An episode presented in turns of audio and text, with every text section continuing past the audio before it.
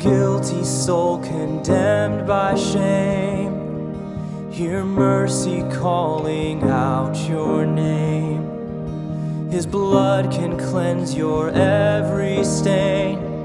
Bring your failures to the Hello, and welcome to the Community Bible Church podcast, where we are doing a chapter by chapter weekly discussion of the book Gentle and Lowly The Heart of Christ for Sinners and Sufferers by Dane Ortlund. For those of you who don't know, my name is Matt Owen. I am the lead pastor at Community Bible Church of Orange Park, and I am joined today by Joseph Brader, who is the pastor of worship and discipleship here at CBC. Joseph, how are you doing today? I'm doing well.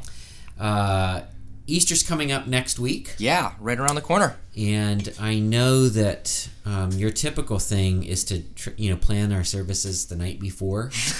uh, I'm wondering if you've done anything differently this time. if you've got anything. What have you got cooked up for Easter this year? Yeah, Easter. You know, we get started a little bit, a little bit earlier than Saturday night. to, to be clear, I'm sitting in uh, Joseph's office right now, looking at a a whiteboard that is very elaborately planned in advance. So he is not he is not uh, doing things the night before. I just like to insult him occasionally on the podcast. But seriously, what do we have? Uh, what do we have going on? I'm excited about Easter. What's happening Yeah, next week? me too. So we're we're gonna spend uh, Good Friday and Easter in John 11, which is more of I guess you're part of it, but gives us a little background.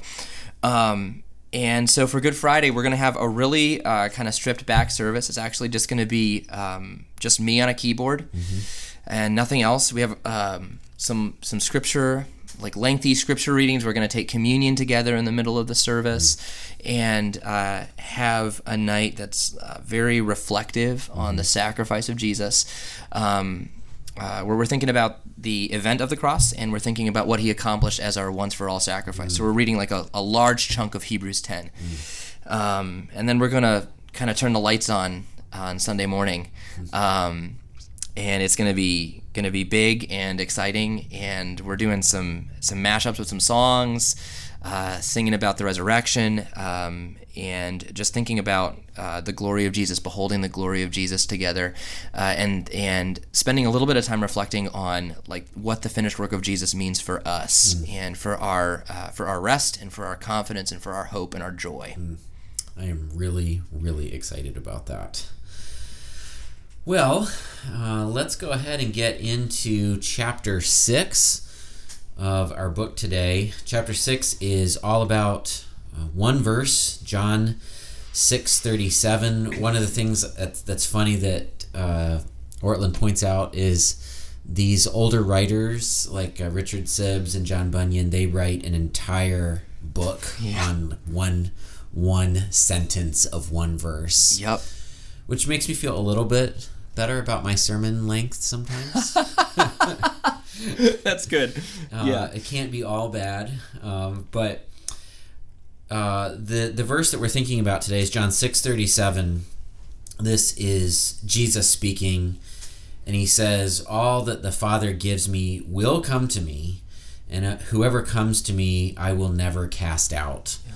And one of the things that uh, the book does, and on pages 60 and 61, is it basically breaks that sentence down into words or phrases and and kind of bullet points them out.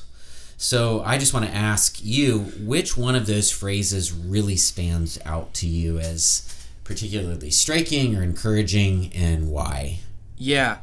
Um, man, there were a couple of them, but I think the one that probably resonated the most is uh, is comes to me that we're coming to a person, to Jesus Himself. He says, "Most truly, uh, we come to a person, to Christ Himself." And so there's communion and there's relationship in that, and um, that helps me. And one of the things this book is helping me to do is is sort of sort through um, uh, the ways that maybe I've been conditioned to think about God and relate to God. Um, I'm a, a like a feeler by nature, like way on that side. Um, not a thinker.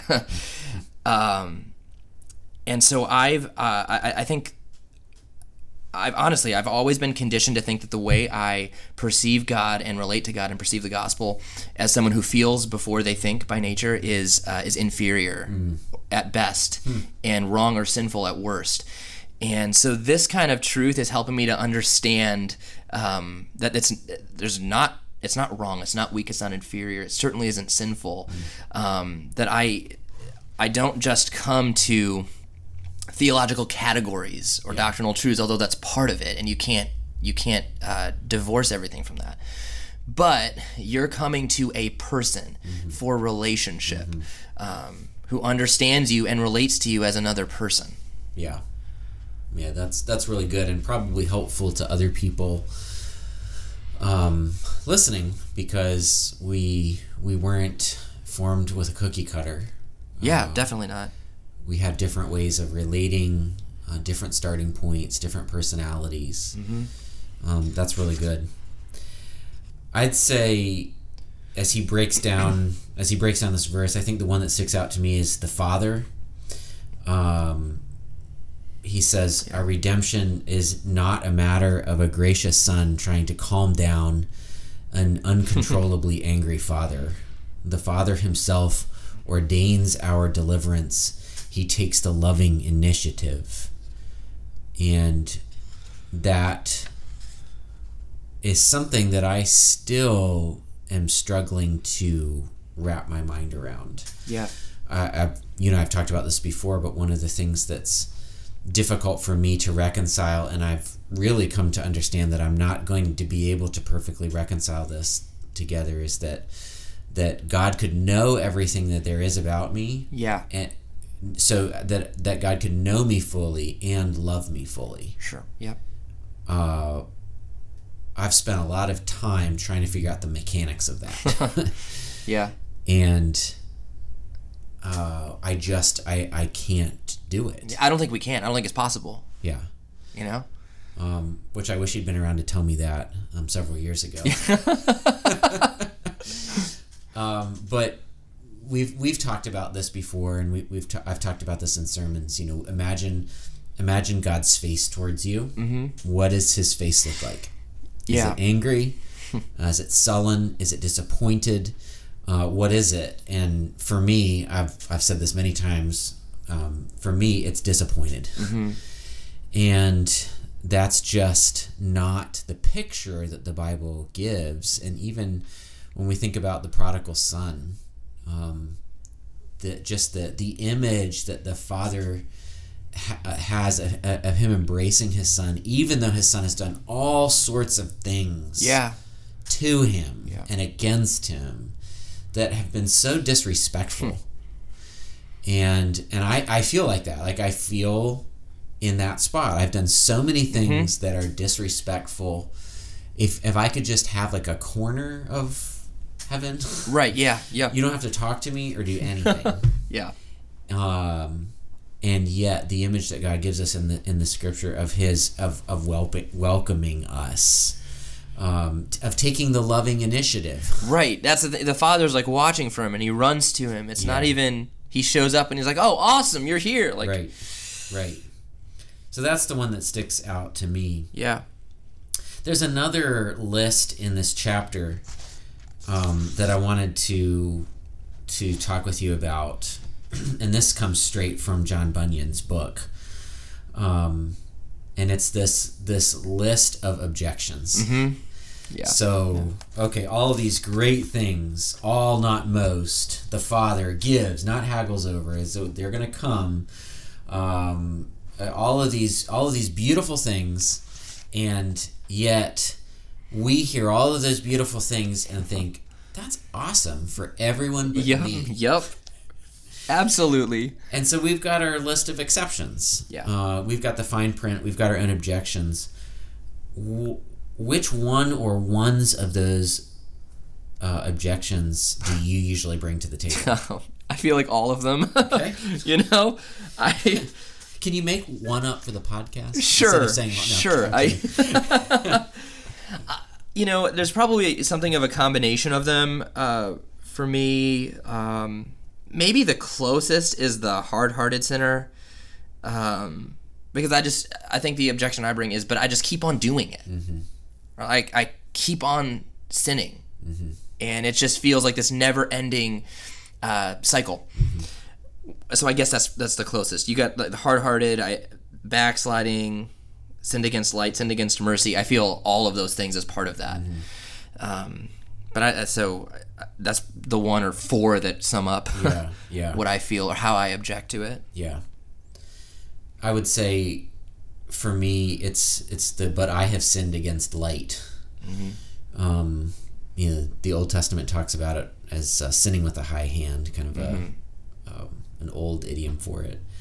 But uh, it, to me, it's if you know the right to do. We all fall into we all fall into something where you're just going along your merry way. Sure. Yeah. Boom. Oh, Absolutely. how did we get here? Right. hmm Um, it's the it's the it's the considered choice. Yep. When it's a considered choice, I'm at the crossroads. I'm at the fork in the road. I know I should go to the right, and I go to the left, Uh-huh. um, or or vice versa. I know I should go to the left, but I go to the right. That's the exception in my mind. Is you can't be forgiven, or you can be forgiven, but it's a it's a different level thing if you have decided I'm going to do it. Yeah. Yep. Yep. But all of those are our own manufactured objections. Mm-hmm. In fact, he says we are factories of fresh resistance to Christ's love. Which is interesting. Which is a little offensive, but it's Yeah. so true. yeah, like how sick do you have to be Yeah. To find fresh ways to resist the grace that's shown to you? Yeah. You know, Calvin says we're our our, our heights are our, our hearts are like idol factories. Uh-huh. But they, apparently they're not just idol factories. They also are fresh factories of fresh resistance to Christ's love. Yeah.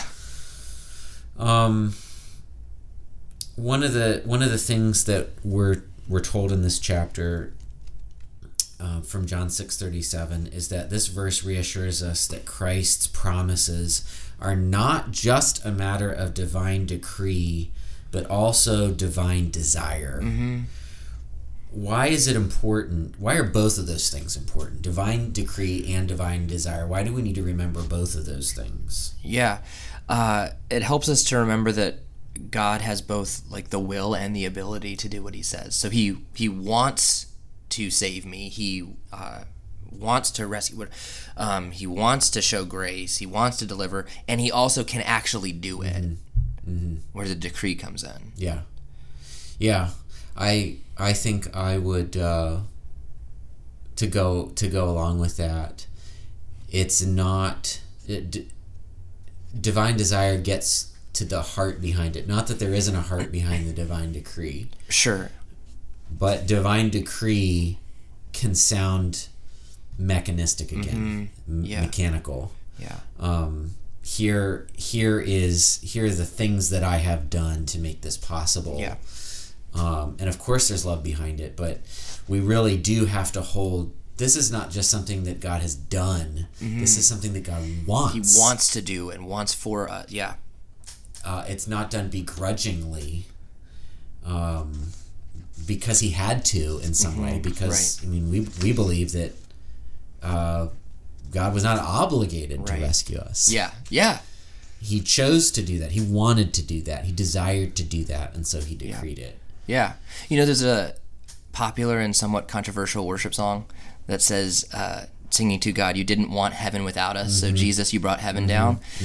And, um, and there, it was controversial because uh, people fear that it made it sound like God needed something from us. And if you if you're talking about it in that sense, sure, that's that's heretical. Like that's not that's wrong. Um, but it's true. Like what we're saying, it's true. God actually didn't want heaven for eternity without us. Yeah. So He brought it down to us in Jesus. Yeah, it very clearly decreed that. Right. Yeah, that's a really good point. that's a really good point. Um,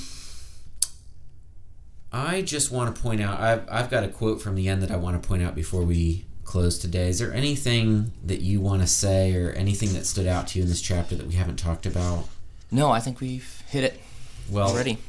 Okay, then the last thing this this sentence is from the last paragraph. Uh, it says, For those united to him, and the Bible teaches that we are united to Christ by faith. Um, for those united to him, the heart of Jesus is not a rental, it is your new permanent residence. You are not a tenant, you are a child. Mm, yeah. And that is so incredibly encouraging Yeah. and hope giving. Amen. That's awesome. All right. Well, I think we'll wrap up the discussion there for today. Let me read uh, Matthew 11 28 to 30. Uh, once again, Jesus says, Come to me, all who labor and are heavy laden, and I will give you rest. Take my yoke upon you and learn from me, for I am gentle and lowly in heart, and you will find rest for your souls. For my yoke is easy and my burden is light.